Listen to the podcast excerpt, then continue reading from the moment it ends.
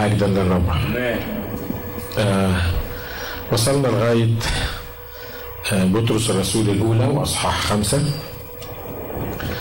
بطرس رسالة بطرس الرسول الأولى وأصحاح خمسة. تكلمنا المرة اللي فاتت عن آه الذين يتألمون بمشيئة الله. واضح ان إن الأخ بطرس الرسول كان مركز كتير على الموضوع ده. في كل أصحاح من الاصحاحات بتاعه الرسالة بتاعته بيتكلم كتير عنه. لأن زي ما اتفقنا إن إحنا آه قلنا إنه الرسالة أصلا مكتوبة للمتغربين والمتشتتين والمتضايقين والتعبانين. والناس اللي موجودين قدامي في القرن الواحد وعشرين. آمين. وعظمة الكتاب المقدس إن هو ما سابش موضوع ما اتكلمش فيه وما اتكلمش فيه بالتفصيل علشان عارف إن إحنا محتاجين إن إحنا نتعلم الحاجات دي. ومما يثبت إن الكلمة دي كلمة الله إن الله لا يغير ما خرج من شفتيه ولا ينقض عهده ولا ينسخ كلامه. لأنه كان عارف هو عارف اللي هيحصل في القرن الواحد وعشرين والاثنين وعشرين والخمسة وعشرين من القرن الأول مش كده؟ لأن مفيش حاجة بتحصل وهو مش واخد باله منها فعشان كده هو بيذكر كل اللي كتبه في الكتاب ينفع لغاية آخر يوم لغاية آخر واحد هيعيش على الأرض أمين؟ الإله اللي بيحاول يغير الكلام بتاعه حسب الظروف أو حسب الاحتياجات أو حسب التطور يبقى مش إله ليه لأنه لو هو عارف من الأول كان اختار الكلام اللي يقوله اللي ينفع لكل الازمنة والاوقات. لكن اللي بيختار حاجة معينة وبعد شوية يكتشف انه لا الدنيا اتطورت. الناس في القرن الواحد وعشرين غير الناس اللي في القرن الاولاني. يبقى ننزل لهم كلام ينفع للقرن الواحد وعشرين ونشيل الكلام اللي إحنا نزلناه في القرن الاولاني. ده لا يتفق مع حكمة الله ومع آه إن الله كلي العلم. أمين. عشان كده الكتاب المقدس والمسيحية لا تؤمن بمبدأ النسخ على الإطلاق. الله لا ينسخ كلامه ولا يغير ما خرج من شفتيه وهو عارف الأخير من الأول. علشان كده إحنا نقدر نركن للكتاب المقدس ده ونبقى عارفين إن اللي كتبه عارف الأمور كلها. لأنه ببساطة اللي كتبه هو خالق الإنسان هو صانع الإنسان هو مصمم الإنسان فما فيش حاجة هتجد على الإنسان لأن المشكلة مش في المتغيرات اللي بره الإنسان المشكلة في طبيعة الإنسان نفسه. واضح الكلام ده؟ المشكلة مع الإنسان مش اللي بيجد عليه مش التكنولوجيا. التكنولوجيا زمان ما كانش فيه أيام الكتاب المقدس ما كانش فيه الإنترنت وما كانش فيه الكمبيوتر ما كانش فيه الطيارة. لكن لما جت الطيارة وجي الإنترنت وجي الكمبيوتر ما غيرش من اللي داخل الإنسان اللي داخل الإنسان هو داخل الإنسان. الطبيعة الإنسانية الفاسدة هي الطبيعة الإنسانية الفاسدة. عشان كده الكتاب مش بيتكلم ال- ال- الظروف المحيطة بالإنسان لكن بيكلم الإنسان نفسه الطبيعة الإنسانية. والطبيعة الإنسانية هي هي. زي ما هي مستمرة على طول من ساعة ما خلق الله الإنسان وسخط في الخطية لغاية آخر إنسان هيكون موجود على الأرض. علشان كده زي ما بنقول إن الكتاب ما سابش حاجة أبدا ما كتبهاش. أصحاح خمسة من رسالة بطرس الأولى الرسول بطرس بيقول الكلمات دي. أطلب إلى الشيوخ الذين بينكم أنا الشيخ رفيقهم والشاهد لآلام المسيح وشريك المجد العتيد أن يعلن. ارعوا رعية الله التي بينكم نظارا لا عن اضطرار بل بالاختيار ولا لربح قبيح بل بنشاط. ولا كمن يسود على الأنصبة بل صائرين أمثلة للرعية. ومتى ظهر رئيس الرعاة تنالون إكليل المجد الذي لا يبلى؟ واضح إن الشيخ هنا اللي هو بطرس الرسول بيقول أطلب إلى الشيوخ الذين بينكم أنا الشيخ رفيقهم واضح إن ده شيخ بيتكلم للشيوخ. وهنشوف دلوقتي إن الرسول بطرس بيذكر المؤهلات بتاعته اللي تخليه يتكلم للشيوخ اللي موجودين في الكنيسة. وفي كل كنيسة المفروض يبقى موجود شيوخ. والشيوخ اللي موجودين في الكنيسة مش لازم يكون سنهم كبير يعني لما بيقول شيوخ ما بيتكلمش عن الناس بس اللي سنهم كبير. طبعا اللي سنهم كبير آه، هم المفروض إنه يبقوا الشيوخ اللي موجودين في الكنيسة بيقودوا الآخرين. لكن ممكن تلاقي واحد شيخ عنده 35 سنة. وممكن تلاقي واحد شيخ عنده 40 سنة. ممكن تلاقي واحد عيل عنده 70 سنة و80 سنة. أنا بتكلم عن عن الأمور الروحية. مش كده؟ في ناس لما اتولدوا من الله ناموا وكبروا ووصلوا لمرحلة معينة الله بيأتمنهم إن هم يكونوا الشيوخ اللي بيرعوا غيرهم. وفي ناس بعد ما بتتجدد بتفضل بيفضلوا زي ما هم ما بينموش هو نما يمكن شهر أو اتنين أو تلاتة اتعلم شوية وبعدين وقف نموه عند الحد ده وبقاله عشر سنين في الإيمان وعشرين سنة في الإيمان وثلاثين سنة في الإيمان ويمكن بأقل المسائل أو أقل المشاكل الروحية ما يعرفش يحلها وما يعرفش الكتاب بيقول فيها إيه. والرسول بولس بيكلم الناس دول بيقول لهم كان ينبغي بسبب طول الزمان أن تكونوا معلمين لكنكم تحتاجون أن يعلمكم إيه. أن يعلمكم أحد؟ يعني المفروض طول الزمان مع الرب من ساعة ما اتجددت لغاية دلوقتي تكون أنت اتعلمت وبعد ما اتعلمت الله بيتوقع إنك بعد ما تتعلم تصير أنت كمان معلم. أمين؟ وده التسلسل الطبيعي اللي موجود اللي لازم يحصل. لو أنت فضل تتعلم تتعلم تتعلم تتعلم تتعلم بقالك عشر سنين بتتعلم عشرين سنة بتتعلم وبعد كده انت مش قادر تبقى معلم لأن انت مش عارف أصلا انت اتعلمت إيه أو اتعلمت من مين أو إيه بالظبط المعلومات اللي موجودة عندك أو مش بس فكرة المعلومات لكن الحياة الروحية بتاعتك ما كبرتش بحيث ان إحنا مش قادرين نعتمد عليك انك كمعلم تبقى مصيبة هنا. أكتر حاجة تكسر قلب الاب هو ان يشوف ابنه صغير متخلف. يكون عنده عشرين سنة ولسه بيرضع. أو يكون عنده 20 سنة ولسه مش عارف مسائل الحساب. خمسة زائد خمسة يساوي كام؟ دي مش حاجة فاني مش كده؟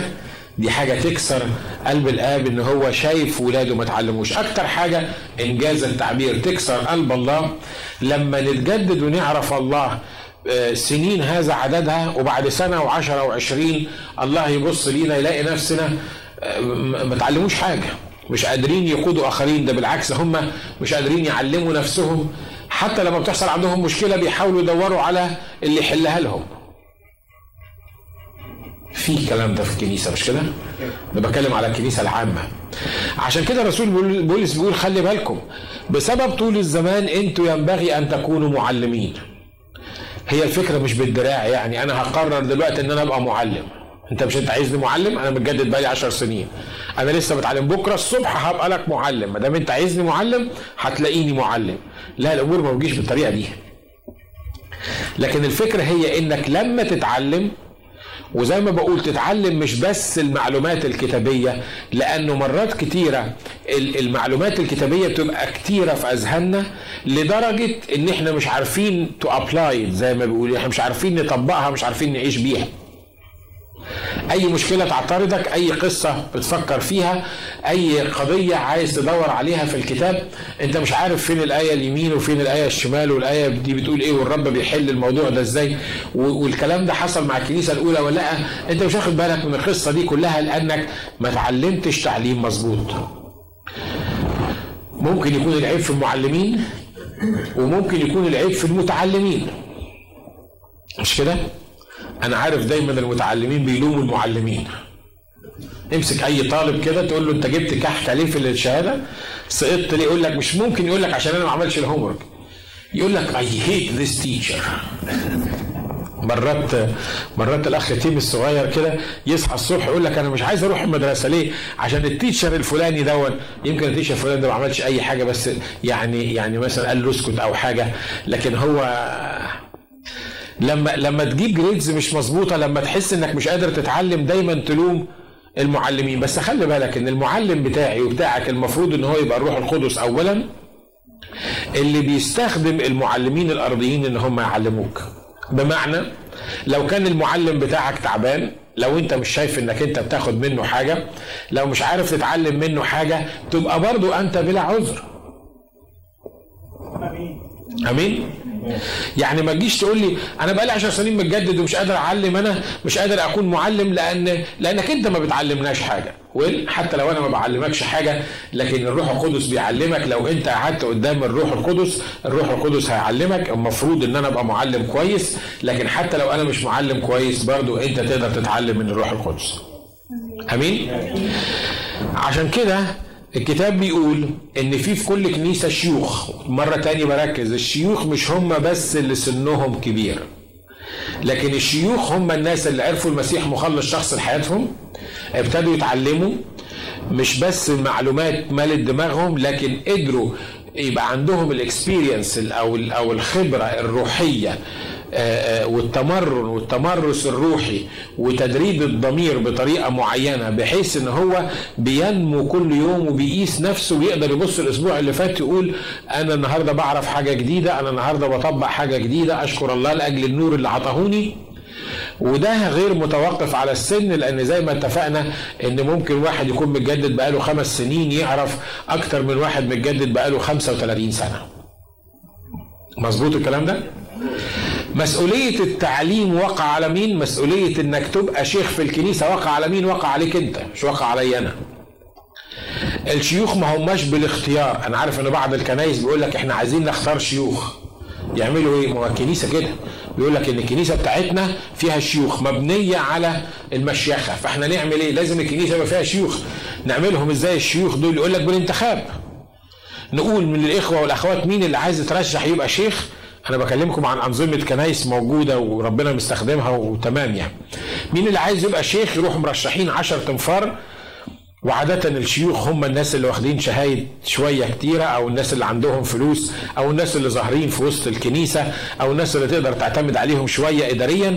يكتب عشر أسماء وبعدين الكونجريجيشن بقى والناس اللي موجودين في الكنيسة هم اللي ينتخبوا الشيوخ. يقول لك عندنا النهاردة انتخابات شيوخ. وبعد ما عندنا انتخابات شيوخ الاجتماع اللي بعديه عندنا رسامة شيوخ. وخلي بالك رسامة الشيوخ هي بالظبط زي رسامة القسيس. الشيخ لما بيتحط عليه الأيادي بس الشيخ اللي اختاره الرب مش اللي تختاره الجماعة مش مجرد اختيار من الجماعة. الشيخ لما يتحط عليه الأيادي كلمة شيخ وكلمة قسيس وكلمة أسقف الأصل اللغوي بتاعهم واحد في الكتاب المقدس فالشيخ المرسوم شيخ بالظبط زي ما يكون تعليميا كتابيا زي ما يكون القسيس مرسوم. ومرسوم دي مش معناها حد رسمه يعني لا يعني محطوط عليه الأيادي متصلي له معمول آه، الموافقة الكتابية على الموضوع ده. لما الشيخ هنا بيقول أطلب إلى الشيوخ الذين بينكم أنا ما أعتقدش إن هم كانوا بياخدوا الشيوخ بالانتخاب ونشكر الله إحنا ما عندناش شيوخ في الكنيسة بالانتخاب لكن تبقى مصيبة لو إحنا ما عندناش شيوخ في الكنيسة ليه؟ لأن المفروض إن الكنيسة لما يكون فيها تكون family يبقى فيها أولاد وفيها آباء وفيها شيوخ كمان عشان ال family دي تبقى family صحيحة يبقى المفروض إن إحنا يكون عندنا شيوخ في الكنيسة اللي بيوصيهم الشيخ رفيقهم اللي هو الرسول بطرس هنا. بيقول أطلب إلى الشيوخ الذين بينكم. أنا الشيخ. خلي بالكم اللي يوصي الشيوخ ده لازم يبقى مين؟ هو النهارده دلوقتي بيقول الكريدت بتاعه بيقول ليه هو بيطلب للشيوخ دول؟ فبيقول أنا الشيخ رفيقهم. يعني أنا شيخ زيكم خلي بالكم هنا ما قالش أنا الرسول بطرس والرسول بطرس ليه اثورتي إن هو يطلب من الكنيسة ومن الشيوخ لكن هو النهارده بيكلمهم بنفس الأسلوب اللي هو بيطلب فيهم إن هم يتصرفوا في الكنيسة بيقول لهم أطلب إليكم أنا الشيخ رفيقهم والشاهد لآلام المسيح وشريك المجد العتيد أن يعلن. حط ثلاث حاجات موجودين في الشيوخ اللي موجودين في الكنيسة. في أماكن تانية بيقول فيها صفات الشيوخ زي إن هو يكون بعد امرأة واحدة وما بيشربش مش شريب خمر آه، مواصفات كتيرة للشيخ اللي إحنا آه، حسب الكتاب اللي الكتاب حط له المواصفات دي. لكن هنا الرسول بطرس بيقول يا جماعة أنا الشيخ رفيقهم والشاهد لآلام المسيح وشريك المجد العتيد أن يعلن. فالشيوخ اللي بيكلمهم دول هم رفقاء بطرس اللي, اللي بيشهدوا لآلام المسيح واللي بينتظروا إن هم يكونوا شركاء مش بس في الألام شركاء في المجد العتيد إيه؟ أن يعلم خلي بالكم إن مهم قوي الكلام ده لأن اللي مش هيشترك في ألام المسيح مش هينفع يشترك في مجده لما يعلن. آمين. الشيوخ دول اللي بيتكلم عليهم وهيفسر الموضوع ده بعد كده لما يقول ارعوا رعية الله التي بينكم نظرا لا عن اضطرار بل بالاختيار ولا لربح قبيح بل بنشاط الشيوخ دول مش وظيفة الناس عطتها لهم أو هم حسوا إن هم يعني إيه أهم من غيرهم في الكنيسة أو هم الناس اللي يقدروا يعملوا حاجة في الكنيسة. فإحنا انتخبناهم شيوخ علشان يبقى عندنا مجلس عشان يبقى عندنا حضرات الشيوخ اللي موجودين في الكنيسة. مش عيب إن يبقى عندنا الشيوخ الرب بيختارهم ونحط علينا إيديهم آه عليهم إيدينا ونصلي لهم ونبقى إيه؟ نعينهم شيوخ. لكن العيب إن إحنا نحاول نختار شيوخ اللي بيختار الشيوخ ده هو الروح القدس مش الناس. اللي بيختار الشيوخ ده هو الشيخ نفسه لما بيثبت روحيا في الكنيسة إنه اتعلم وإن عنده الخبرة الكفاية وإنه دلوقتي ينفع ان هو يعلم آخرين. وحاجة مهمة في الشيخ إنه يكون شاهد لآلام المسيح. تقول لي ما سهل قوي إن إحنا نشهد لآلام المسيح. اقرأ الأناجيل. واقرأ الألام اللي تألمها الرب يسوع المسيح واشهد عنها تبقى شاهد لألام المسيح. لا شاهد لألام المسيح مش معناها بس إنك أنت تعرف تتكلم عن ألام المسيح لكن إيه؟ أنت واحد زي ما بيقول بولس عن نفسه إن هو يحمل في جسده سمات الرب إيه؟ أتاري حكاية الشيوخ دي ما هياش وظيفة يعني ولا بورد نبقى موجودين فيه لكن دي ناس تشيل ألام المسيح تكمل نقائص شدائد المسيح حتى في جسدها. آمين. لو قلت كده لمعظم الشيوخ اللي بينتخبوهم بالورقة والقلم ولا واحد يرشح نفسه. ليه؟ لأن كله عايز ياخد المجد العتيد. أنا عايز أنا عايز أبقى شيخ في الكنيسة. أنا عايز أبقى ليا مكانة في الكنيسة. أنا وضعي في الكنيسة. لكن الرسول هنا بيقول لا خلي بالكم أنا شيخ ورفيق الشيوخ دول والشيوخ دول الشاهد لآلام المسيح وشريك المجد العتيد أن يعلن. في حاجة اسمها المجد العتيد أن يعلن. يعني مجد الرب هيمجدنا بيه وسيعلن هذا المجد. والمجد ده هيتمجد به الرسل وهنتمجد به إحنا كمان. كل شيخ كل واحد تحمل آلام المسيح هيتمجد عند استعلان الرب يسوع المسيح. الكلام ده مش موجود هنا بس لكن موجود في أماكن كثيرة. بيقول إن خفة ضيقتنا الوقتية تنشئ لنا أكثر فأكثر ثقل مجد إيه؟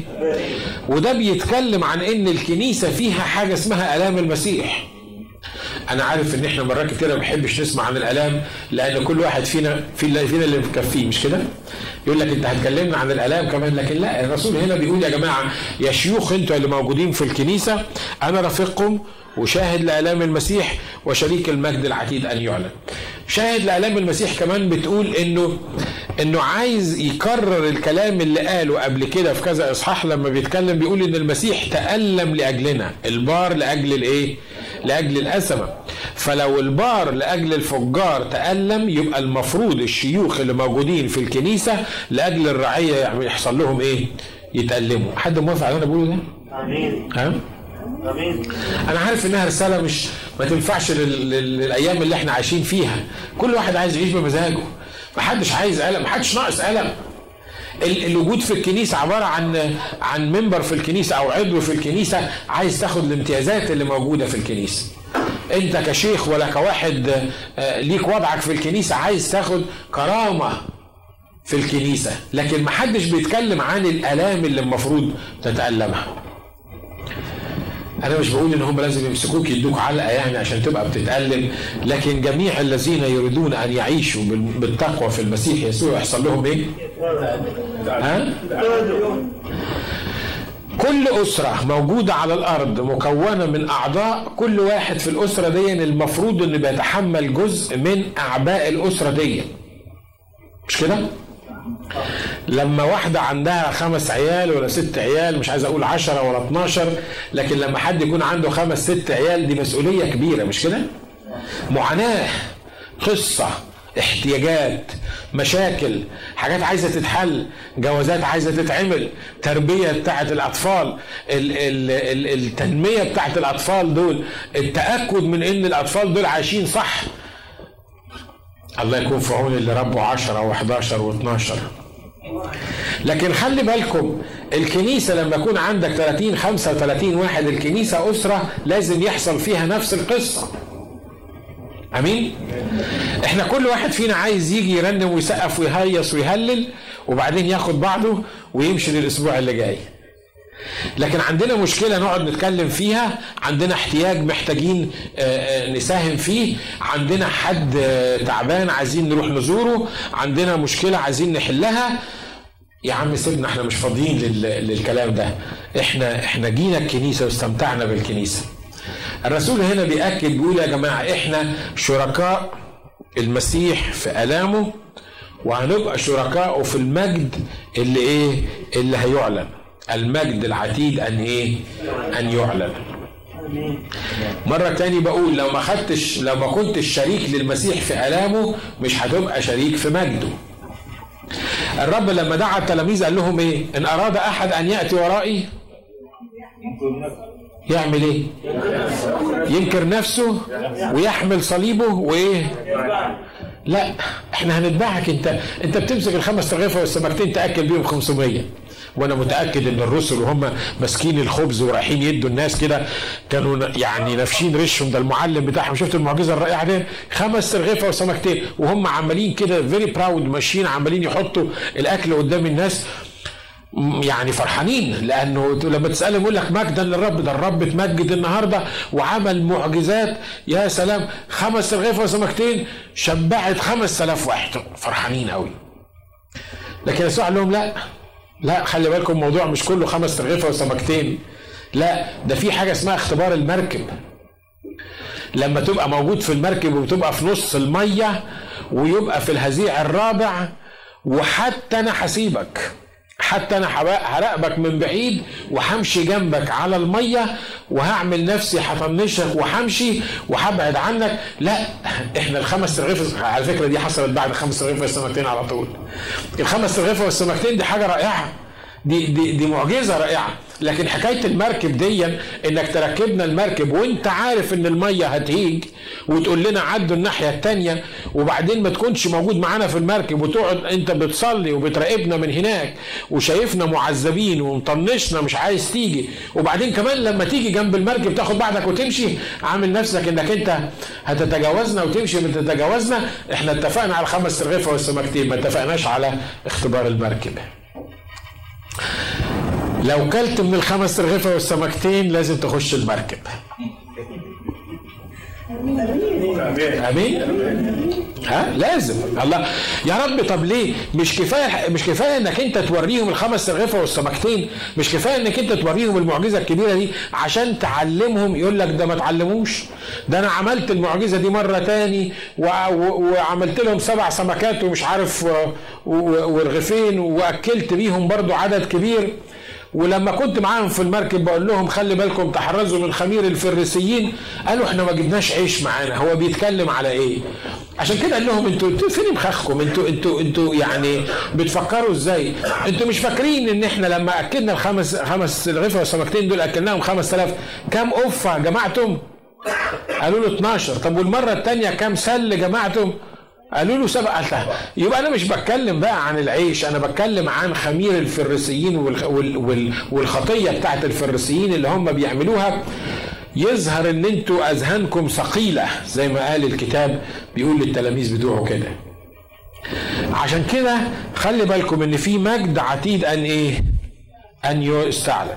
ليه يا رب انت ما بتخليناش ليه في حكاية الخمس رغيفه والسمكتين بس؟ قال لك ما الخمس رغيفه والسمكتين دي بتبقى اكسايتد فيها بس غالبا ما بتتعلمش كتير. لكن بتتعلم في حكاية الايه؟ بتتعلم في حكاية المركب. على فكرة المركب دي حصلت مرتين. أنتوا معايا؟ ها؟ المركب دي حصلت مرتين. وخلي بالك دايما الدرس اللي الرب بيعده لك مرتين تبقى ما اتعلمتوش في أول مرة. ها؟ لأنك لو اتعلمته مش هعيدهولك المرة ال ال الخمس ترغيفة والسمكتين وبعدها المركب اللي كان هيتجاوزهم أول ما دخل وقال لبطرس امشي كلنا عارفين القصة دي. المرة الثانية الكتاب بيقول إن هو كان نايم في المركب وكان نعسان. وهم راحوا يصحوه يقولوا له إيه؟ أما يهمك أننا نهلك؟ أنا مش فاكر بالظبط الحقيقة إن هي اللي حصلت الأول.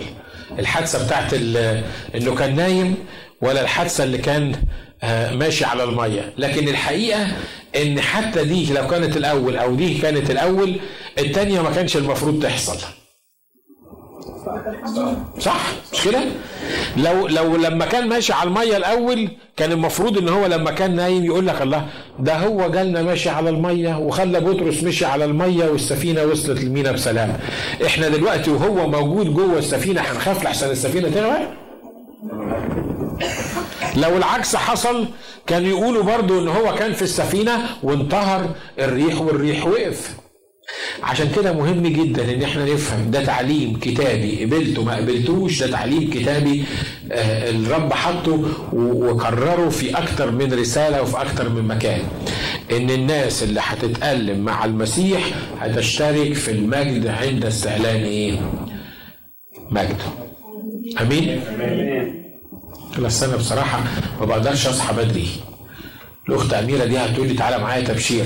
أنا ممكن أنزل معاها تبشير بس بتصحى الساعة 8 تقف في الشارع الساعة 8 يعني يعني أنا ما بصحاش لو تأجل بس التبشير بتاعها للساعة 10 كان ممكن أروح معاها. أنا بصراحة الاجتماع اللي أنتوا بتعملوه ده أنا أنا سمعت الكلام ده على فكرة. الاجتماع اللي بتعملوه 9 ونص بدري ده يعني أنتوا وراكم إيه؟ ما يوم الأحد كله فاضي ما تعملوا الاجتماع 11 ونص.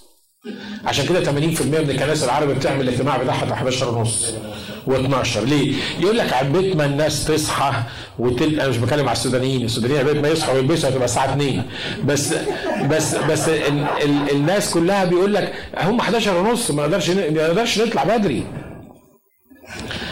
يا جماعة في حاجة اسمها الاشتراك في آلام إيه؟ المسيح.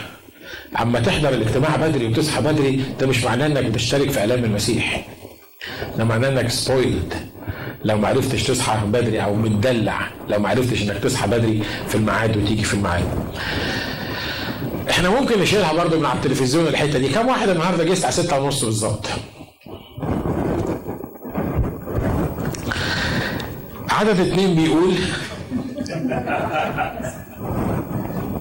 ام راجي جت على الساعة 6 ونص. ام راجي جت بدري فعشان كده مبسوطة هي ام راجي جت الساعة 6 ونص.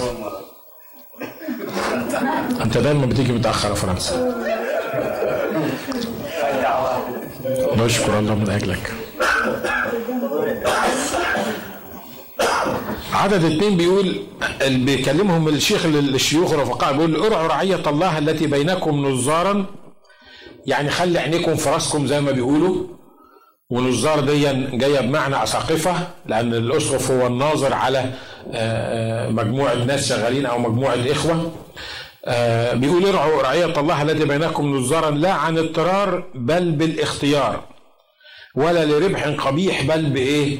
بنشاط. بيكلم الشيوخ اللي موجودين بيقول يا جماعة أنتوا الله حطكم في المكان ده علشان تكونوا نظار على غيركم تكونوا آه، آه، مساعدين لغيركم تكونوا مراقبين لغيركم تكونوا مشجعين لغيركم تكونوا بتدفعوا غيركم لقدام. لا عن اضطرار بل بالاختيار ولا لربح قبيح بل بنشاط. تقول لي إيه ده؟ هو ممكن يكون شيوخ في الكنيسة بيعملوا الخدمة بتاعتهم في الكنيسة مضطرين. ياما ناس مضطرين يعملوا الخدمة. تقول لي طب وإيه اللي وإيه اللي طارهم ما خليهم قاعدين في بيوتهم وخلاص. إيه اللي يخليهم يضطروا يعملوا الخدمة ديت؟ وفي ناس بتبقى موجودة لأنها بتلاقي نفسها في المكان وبتلاقي نفسها في الأوامر وبتلاقي نفسها في إنها تكون موجودة في وضع معين. خلاص خدت على البوزيشن ده اللي موجودة فيه فعشان كده بتلاقي نفسها في الموضوع ده فهي بتحب تكون موجودة تعمل ناظر ولا تعمل شيخ في الكنيسة لكن الحقيقة ما بيعملوش الكلام ده من كل القلب. بيعملوه عن اضطرار. وفي ناس بتخدم علشان وظيفة. مرة واحد جه قال لي آه، كان كان في سني ساعتها وكان لسه متخرجين من الكلية قال لي أنا أنا بفكر أبقى قسيس قلت له حلو. رائع. فقال لي أنا رحت سألت المعمدانيين والخمسينيين والإنجيليين وبعمل يعني بي shop around يعني بي بيشوف أحسن طائفه يعني يكون موجود فيها. بعدين أنا أنا فركت وداني كده قلت أنا سامعه صح ولا إيه يا ابني اللي أنت بتقوله ده؟ انت انت أصلا ملتك إيه؟ تعليمك إيه انت يعني؟ المعمدانيين بيقولوا حاجة والخمسينين بيقولوا حاجة ونهضة القداسة بيقولوا حاجة والانجيليين بيقولوا حاجة تانية. انت إيه أصلا؟ انت إيمانك إيه؟ انت أصلا عايز يعني تروح ليه في الكنايس دي؟ قال لي بصراحة بعد ما أنا شفت كل المجموعات دي أنا قررت إن أبقى إنجيلي مشاخي فبقول له ليه؟ قال لي ده بيضمنوا 150 جنيه. أول ما الواحد يتخرج يدوا 150 جنيه. أنا بكلمكم عن خادم رايح يدرس لاهوت علشان يبقى خادم وبيدور على الطوائف بيشوف كل واحد بيدي مرتب كام لما يتخرج فلاقي طوائف ما بتديش وطوائف بيقول لك ربنا يساعدك والكنيسة بتاعتك هي اللي تأكلك وبعدين لاقي الطائفة دي بتدي 150 جنيه في الشهر فكان مبسوط.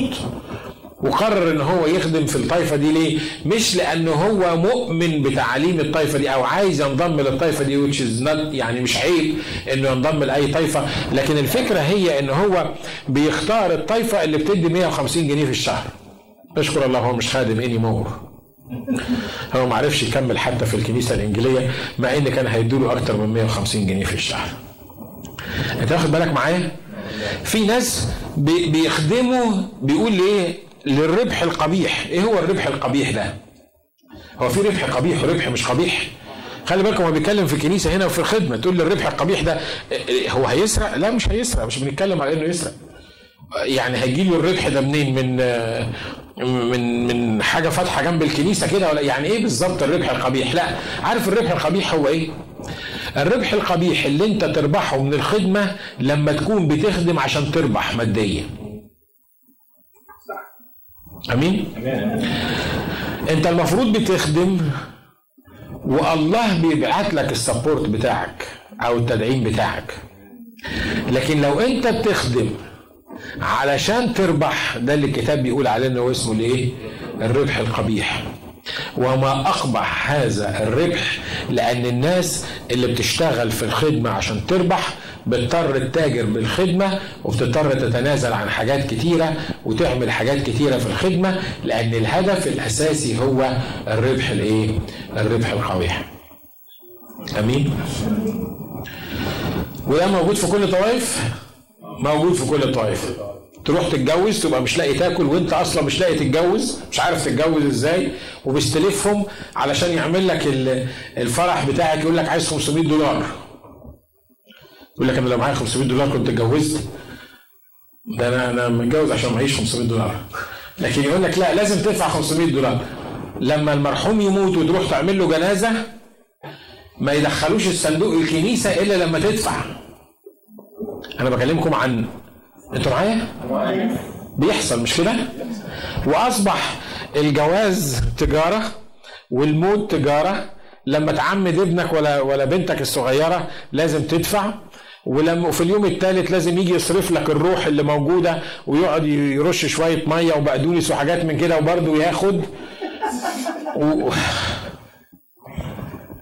مع إن التعليم اللي قاله الرب يسوع مختلف تماما عن الموضوع ده. التعليم اللي بيقوله بطرس هنا بيقول الجماعة الشيوخ دول والجماعة الخدام دول دول بيضعوا أنفسهم عشان الناس موجودين أصلا عشان خدمة الناس مش عشان استغلال الناس مش عشان مص دم الناس. ولا عجب النهارده إن المسيحية الإسمية اللي إحنا بنشوفها بتكون النتيجة إن هم ما بيستمروش كتير في هذه المسيحية لأن المسيحية أصبحت تجارة كبيرة بيتربح فيها المسؤولين والشغالين في الكنايس وتبقى مصيبة. عشان كده الرسول بيقول هنا يا جماعة يا شيوخ أنتوا اللي موجودين اخدم مش عن اضطرار الناس فاكرة ان إن أسهل حاجة تعملها إن أنت تبقى خادم. مش كده؟ واحد يقول لك هو ما عندوش شغل أصله قسيس. ما بيعملش حاجة. قسيس ما بيعملش حاجة. يقول لك بابا بيشتغل يقول له لا قسيس. ما بيشتغلش. ما عندوش حاجة يعملها. بعدين يقول لك هو أصلا بيعمل إيه؟ يجي يوعظنا كلمتين يوم السبت بالليل ويجي يوعظنا كلمتين لحد الصبح ويمكن كمان يعمل درس كتاب في, في, في يوم تاني. هم كلهم ست ساعات. ياخدوا 3 4000 دولار يا بلاش. ست ساعات مش مكملين. يوم من أيامك اللي انت بتشتغلهم وتقف على رجليك وياخد في آخر الشهر 3 4000 دولار. في ناس بتعمل كده. آه في ناس بتعمل كده. لكن عايز أقول لك إن مسؤولية الخدمة مسؤولية رهيبة رهيبة رهيبة متعبة محدش يقدر يعملها ويكون كفء فيها إلا إذا كان الرب عاطي نعمة وإلا إذا كان هو بيخدم عن اختيار آمين؟ يعني أنا اخترت إن أنا أخدم بغض النظر عن الظروف بتاعت الخدمة اللي موجودة لكن أنا هخدم. أنا بخدم لأن اخترت إن أنا أخدم. أنا بخدم مش عشان لقيت نفسي لازم أخدم لازم أشبع لازم آخد لازم أعمل. لا أنا بخدم لأني اخترت إن أنا أخدم.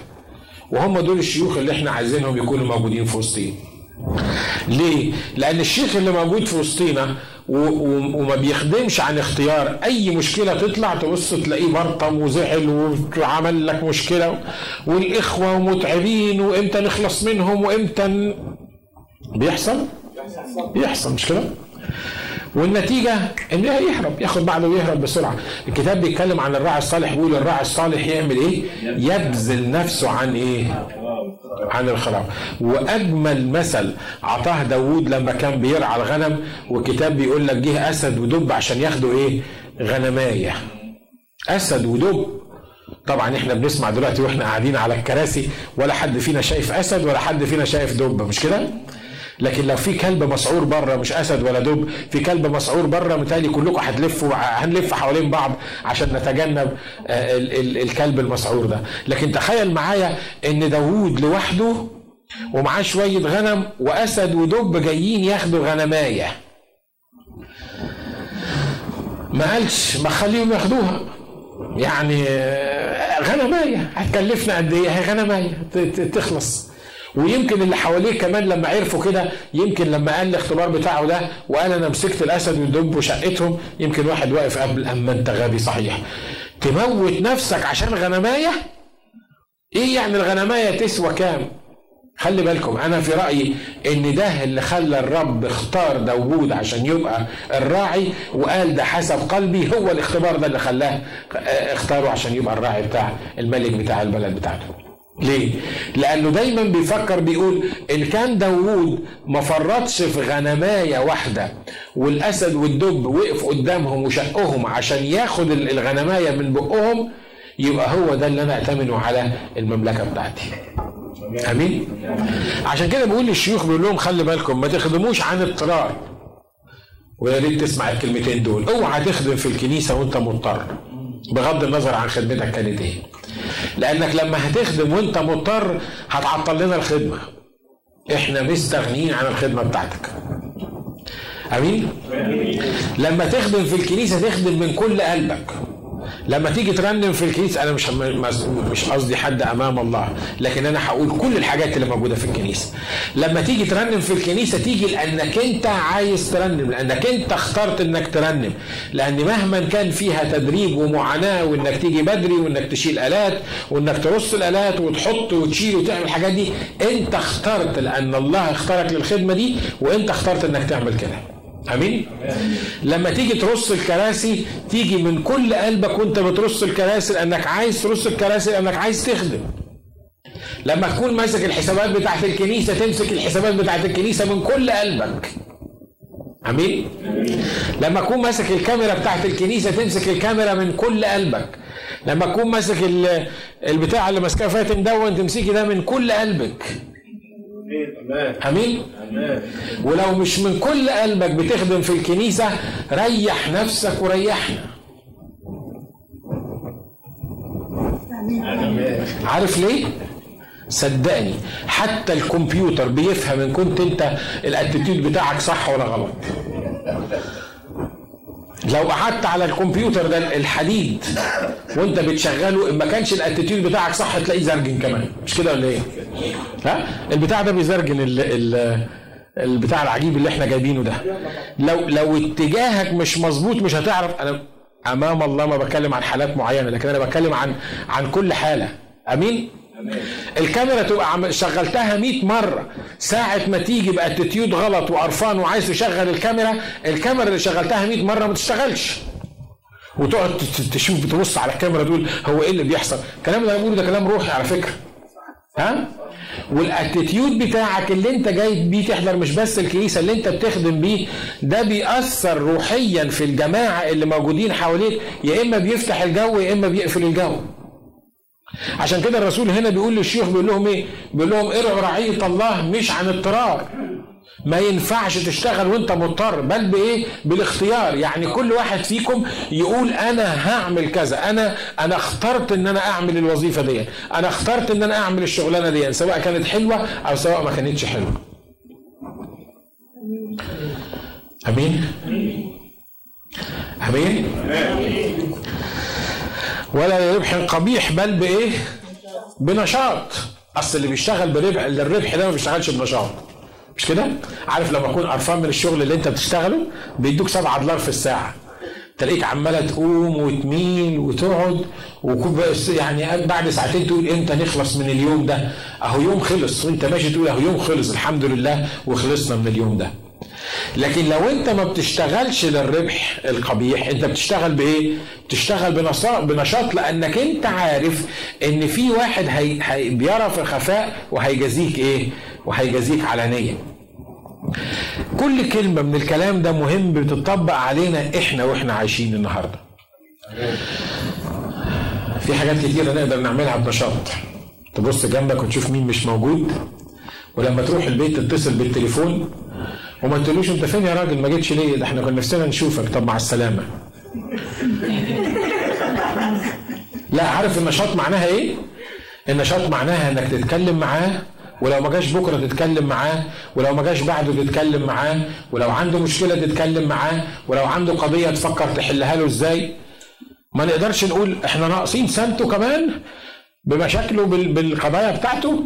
إحنا ما خلينا خلينا بعيد عنه. أنا بتكلم كلام عامل يا جماعة. ده اللي يقوله كتاب ها؟ ها؟ أنا مش بقول محاضرة عشان تسمعها لكن أنا بقول لك الكتاب بيقول الكتاب بيقول إنك تعمل إيه؟ تخدم بنشاط. تقول لي بصراحة الإخوة ما يستاهلوش ما أكذبش عليك. أنا كل ما بخدمهم كل ما بيعملوا لي مشاكل. الكتاب ما جابش سيرة مشاكل الاخوه ده الكتاب بيقول إنك لما تخدم تخدم بإيه؟ تخدم بنشاط. مش عشان الربح وتخدم للرب وتعمل كل اللي في وسعك إنك أنت تخلي ال family اللي موجودة معاك هنا في الكنيسة تكون فعلا family سعيدة. آمين. آمين, أمين. بيقول ولا كمن يسود على الأنصبة بل صائرين أمثلة للرعية. في ناس بتسود على الأنصبة. يعني إيه؟ يعني مش عايزة حد تاني يعمل حاجة ومش عايزة حد تاني ربنا يكرمه. ولو ربنا كرمكم يبقى لازم يكرمني أنا الأول. عشان أنا القسيس يبقى المفروض يكرمني الأول. ويقول لك مش الراجل النبي دون ايليا راح للأرملة يقول لها اعملي لي كحكة. تقول له تقول له طب أنا طب أنا هنعمل الكحكة دي ليا والواد ونموت يقول لها لا اعملي كحكة أنا اولا. شفت ايليا كان بيعمل إيه؟ أهو زي ايليا إحنا كده. لما يكون في جيبك 10 دولار أنا آخد الأول اثنين مش العشور آخد منهم اثنين لما ربنا يدي لك مكانة أنا أسود عليها. لا الكتاب بيقول يا جماعة الكلام ده كان موجود في الكنيسة الأولى؟ ها؟ كان موجود في الكنيسة الأولى. عشان كده بطرس بيقول بي والا كان بطرس بيقولوا ليه؟ ما هو واضح إن هو كان موجود. في ناس عايزة تبقى موجودة في الكنيسة عشان الكل يكرمها عشان الكل ينفخهم عشان الكل يعظمهم عشان يبقوا هم اللي موجودين في الكنيسه هم اللي في الصورة. لكن يسوع لما قال لما لما عطى مثل ما عطاش مثل ما قامش وعظ وعظ زي ما أنا بوعظها عمل إيه؟ بيقول في العشاء الأخير وهو بياكل. العشاء الأخير لقيوه هو بياكل معاهم وهو قاعد مع تلاميذه فاضل له كام ساعة ويتصلب يعني المفروض يبقى مخه مش في حاجة خالص غير الصليب. الكتاب بيقول وهو قاعد على الميدة معاهم عمل إيه؟ راح واخد بعضه وقايم وجاب منشفه واتزر بها وجاب مية وعمال يقول للتلاميذ أنا عايز أغسل رجليك وأنا عايز أغسل رجليك وأنا عايز أغسل رجليك. أنت بتعمل إيه بالظبط؟ ده أنت بعد ساعات بسيطة هتروح الصليب. في في موضوعات أهم من الموضوع اللي أنت بتتكلم فيه ده.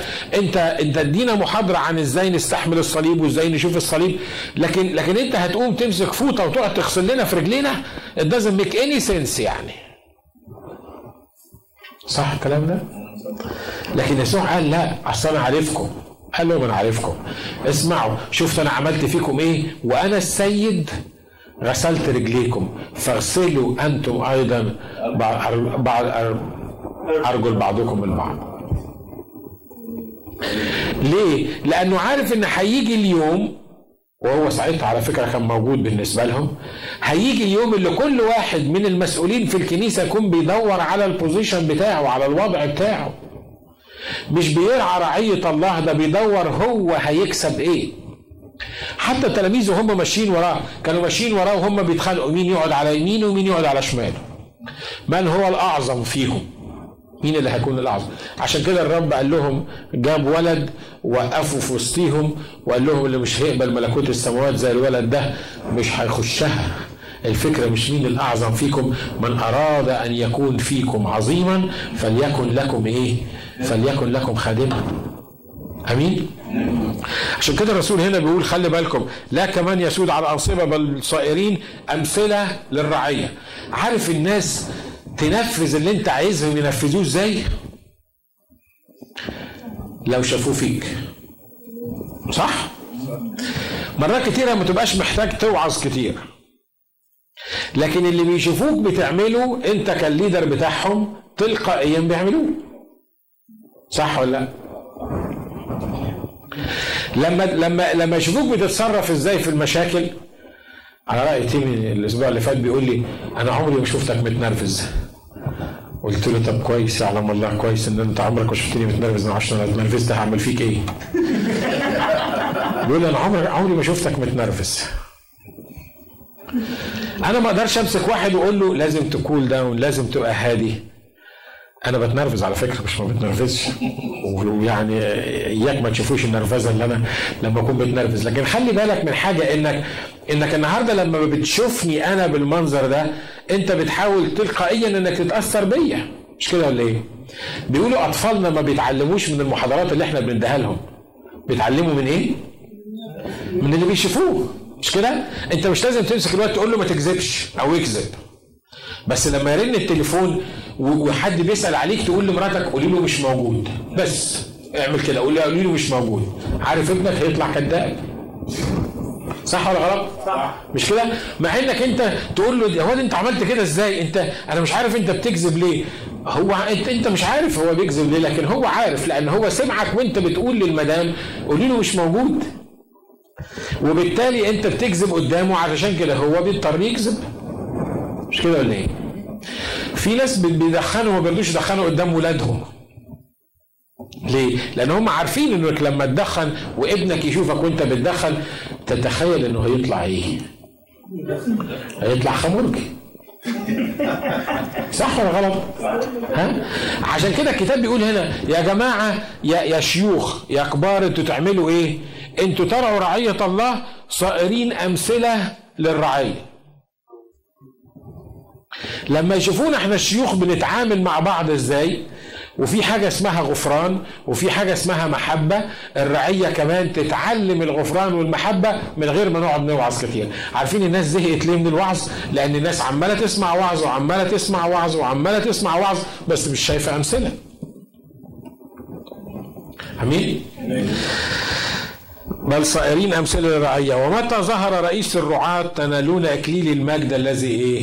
لا يبلى. هو بيقول لي بقى الجملة الأخيرة دي؟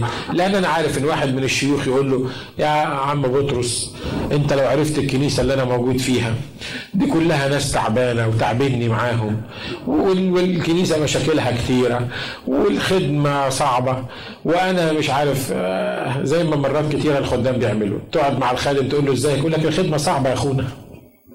وانت كنتش عارف ان الخدمة صعبة قبل ما تخدم ولا إيه؟ حد قال لك ان الخدمة الخدمة حلوة يعني وسهلة وجميلة يعني؟ الكتاب قال في العالم سيكون لكم ضيق. والرب قال يحمل صليبه كل يوم ويتبعني. ما إحنا عارفين ان الخدمة صعبة. أنتوا ما بتبقوش موجودين في اجتماعات الخدام. أنا بحضر اجتماعات خدام. اجتماعات الخدام لما يقعدوا مع بعض لو 15 اتكلموا عن المشاكل بتاعتهم يمكن واحد يدي تقرير كويس. يمكن واحد يقول حاجة حلوة حصلت معاه. لكن الناس ما بتفتكرش الحاجة الحلوة اللي حصلت معاها لكن بتفتكر الايه بتفتكر المشاكل اللي حصلت معاها. مرة كنا في في مجمع لخدام كبار وبعدين القسيس الكبير بتاعنا طلب منهم إن كل واحد يقول اختباره طلع إزاي للخدمة؟ كل واحد بدون مبالغة أمام الله. كل واحد طلع واحد مسك الميكروفون وقال أنا كنت مش عارف موظف في شركة إيه. فالمدير بتاعي قعد يضغط عليا لغاية ما مشوني. رحت فتحت مشروع مش عارف مين فلس. وبعدين الرب قعد يزنق عليا كل حاجة مدي إيدي فيها تخرب كل حاجة مدي إيدي فيها تفلس كل حاجة مش عارف مين. وبعدين اضطريت أستسلم وقلت له أمين يا رب أنا هخدمك. أنا قلت يمكن الراجل دون اكسبشن يعني يمكن يمكن يعني عارفين يعني. طلع التاني قال لك أنا كان عندي قهوة كبيرة وقبل ما اتجدد وبعد ما اتجددت مش عارف حصل إيه وفلست واتقفلت وبعدين فتحت مش عارف دكان إيه وبعدين فلس واتقفل. واحد تاني قال لك أنا حبيت مش عارف آخد شهادة إيه وقعدت أذاكر. وما نفعتش الشهادة في الآخر واضطر برضه يعمل إيه؟ يخش كلية لاهوت وبعدين أنا بصيت كده قلت إيه ده؟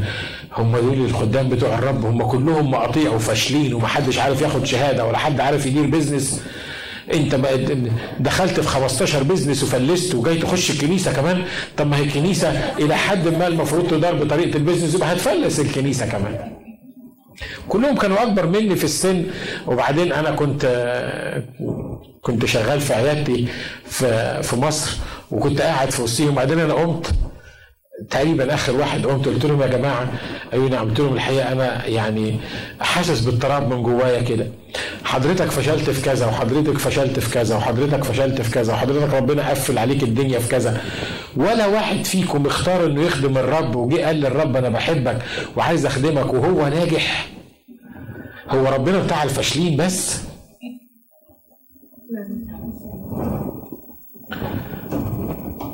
انت واخد بالك؟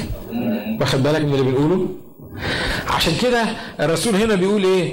ما تقعدش تقول لي الخدمة صعبة. ما تقعدش تقول لي أنا أنا مش عارف اعمل إيه مع الاخوة بتوعي. ما تقعدش تقول لي المشاكل اللي موجودة عندك. أنا عارف ان الخدمة صعبة. ومتهيألي الخدمة بتاعت بطرس الرسول كانت صعبة مش كده؟ هو الكتاب ما ذكرهاش بالتفصيل زي ما ذكر خدمة بولس. ما أعرفش ليه لأن هو الرب ليه حكمة معينة. لكن متهيألي خدمة بولس كانت إيه؟ كانت صعبة جدا مش كده؟ يروح كل بلد من البلاد يتضرب وياخد العلقة التمام وبعدين يروح البلد الثانية ويتضرب والبلد الثالثة يودوه المحكمة والرابعة يحطوه في السجن. بهدلة زي ما بيقولوا. لكن الرسول بطرس بيقول إيه؟ حتى لو عانيت الكلام ده في الخدمة خلي بالك. ومتى ظهر رئيس الرعاة؟ مين رئيس الرعاة ده؟ الرب يسوع المسيح. تنالون إكليل المجد الذي لا يبلى. يعني مهما كانت الخدمة صعبة مهما كانت مشاكل الخدمة كتير مهما كانت التحمل اللي انت بتتحمله كتير إحنا ناظرين إلى الأشياء التي لا ترى لأن الأشياء التي لا ترى هي الأبدية ومتى ظهر رئيس الرعاة تنالون إكليل المجد الذي لا يبلى. يعني كل خادم بيشترك في آلام المسيح وبيرعى رعية الله ليس عن اضطرار بل بالاختيار وليس للربح القبيح بل بنشاط. واللي بيتعب في الخدمة في يوم من الأيام هياخد إكليل المجد الذي إيه؟ لا يبلى. آمين. بس خلي بالكم ربنا ما عندوش أكاليل زيادة كده. يعني يقول لك في اليوم الأخير كلنا هناخد أكاليل. لا مش كلنا هناخد اكاليل لو أنت مؤمن معطل لغيرك عرفت المسيح مخلص شخص لحياتك وقاعد في الكنيسة بس تيجي في الكنيسة عشان تعمل لنا في الكنيسة صدقني ما هتاخد إكليل المجد ده. صح اللي أنا بقوله؟ هتخش السماء؟ هتخش السماء. مش هتظهر قدام الكرسي الأبيض العظيم. لكن قدام عرش الله مش هتاخد إكليل المجد. إكليل المجد ده لمين؟ بولس بيقول كده بيقول جاهدت الجهاد الحسن أكملت السعي حفظت الإيمان وأخيرا وضع ليه ده إمتى وضع ليه الإكليل البر ده؟ ها؟ بعد ما جاهد الجهاد الحسن وأكمل السعي وعمل كل الكلام ده. مش وهو كان رايح يجيب الإخوة عشان يموتهم بتوع أورشليم ولا هو ما عملش حاجة وقاعد في الكنيسة ما عملش حاجة. وخلي بالك صدقني أنت ما تقدرش تقعد في الكنيسة وما تعملش حاجة. اما عملتش خدمة وما عملتش حاجة تطلع الناس لورا هتجيبهم لقدام هتجيبهم لورا. آمين. صح اللي أنا بقوله ده ولا غلط ها؟ تقول لي أنا كافي خيري شري أنا باجي بعد الاجتماع بربع ساعة وبطلع قبل الاجتماع بربع ساعة. أنا عامل لكم مشاكل في إيه؟ أنا ما بفتحش بقي. أنا اللي أنتوا عايزينه بت... أنا ما بتكلمش خالص. أنا مش عامل لكم عارف إنك تيجي بعد الاجتماع بربع ساعة وتمشي قبل الاجتماع بتاع ربع ساعة؟ بتسد نفسي أنا وأنا واقف على المنبر ما بعرفش أتكلم منك. صح؟ ها؟ فأنت مش مش هينفع تبقى نيوترال مش هينفع تقعد ما تعملناش مشاكل. أنت يا إما هتدفعنا قدام يا إما هتجيبنا ورا. قول يا رب اوعى تخلينا أبقى من الناس اللي بيجيب ورا دول. أمين؟ إحنا عايزين ندفع بعض لإيه؟ لقدام.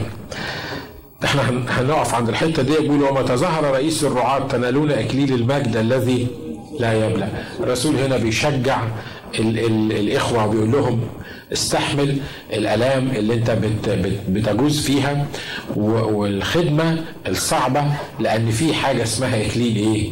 في حاجة اسمها إكليل المجد. تقول لي أنا مش بشتغل عشان إكليل المجد أنا هشتغل وبس ولما الرب يظهر هيديني إكليل المجد لا ما, تبقاش فنجري قوي على الرب. لكن خلي بالك وانت بتشتغل حط قدام عينيك إيه؟ اكليل المجد. لأن اللي بيجري زي ما قال الكتاب اللي بيركض بيركض عشان إيه؟ عشان الجعاله انت مش بتركض عشان ربح قبيح انت مش بتركض عشان مال انت مش بتركض علشان تحقق ذاتك لكن انت الرب حاطط لك حاجة معينة في النهاية مش عيب انك انت وانت بتركض هنا انت بتتطلع لإكليل المجد الذي إيه لا يبلى في يوحنا 17 الرب يسوع بيصلي لله الآب بيقول له أريد أن الذين أعطيتني يكونون معي ليروا إيه؟ ليروا مجدي. طلبه مش سهلة مش كده؟ إن إحنا نكون مع الرب علشان نرى مجد الرب. الرب عايز يمجدنا. آمين. ها؟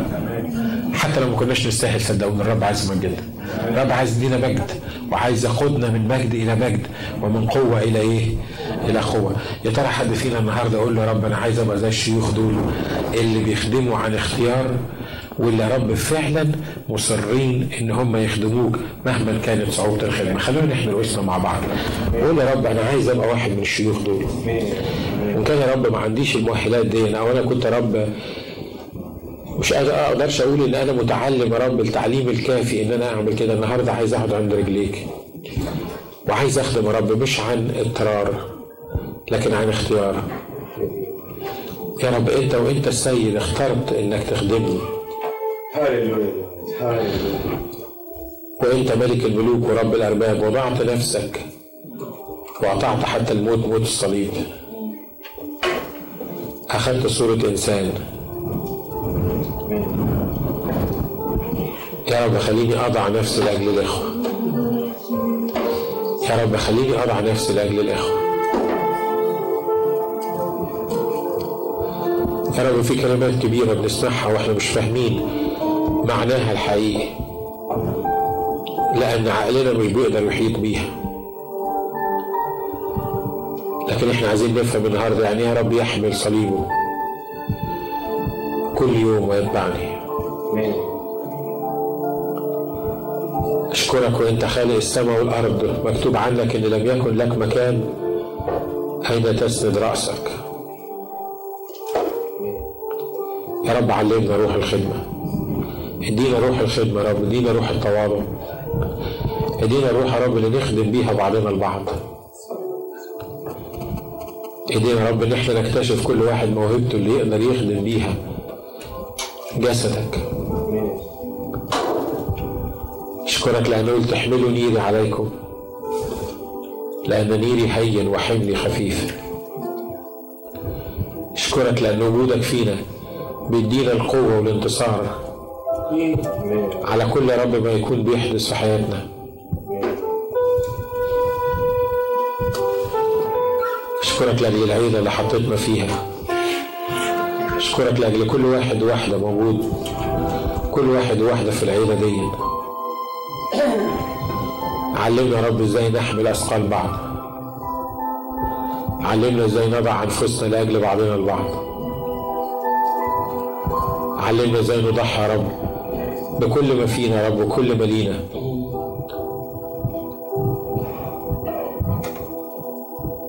علمنا يا رب إزاي نرعى رعية شخصك.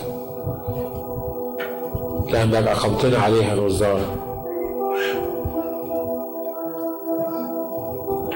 أشكرك لأجل جليل المجد اللي حطيته لينا. إكليل المجد اللي بينتظرنا. متى ظهرت أنت يا رئيس الرعاة؟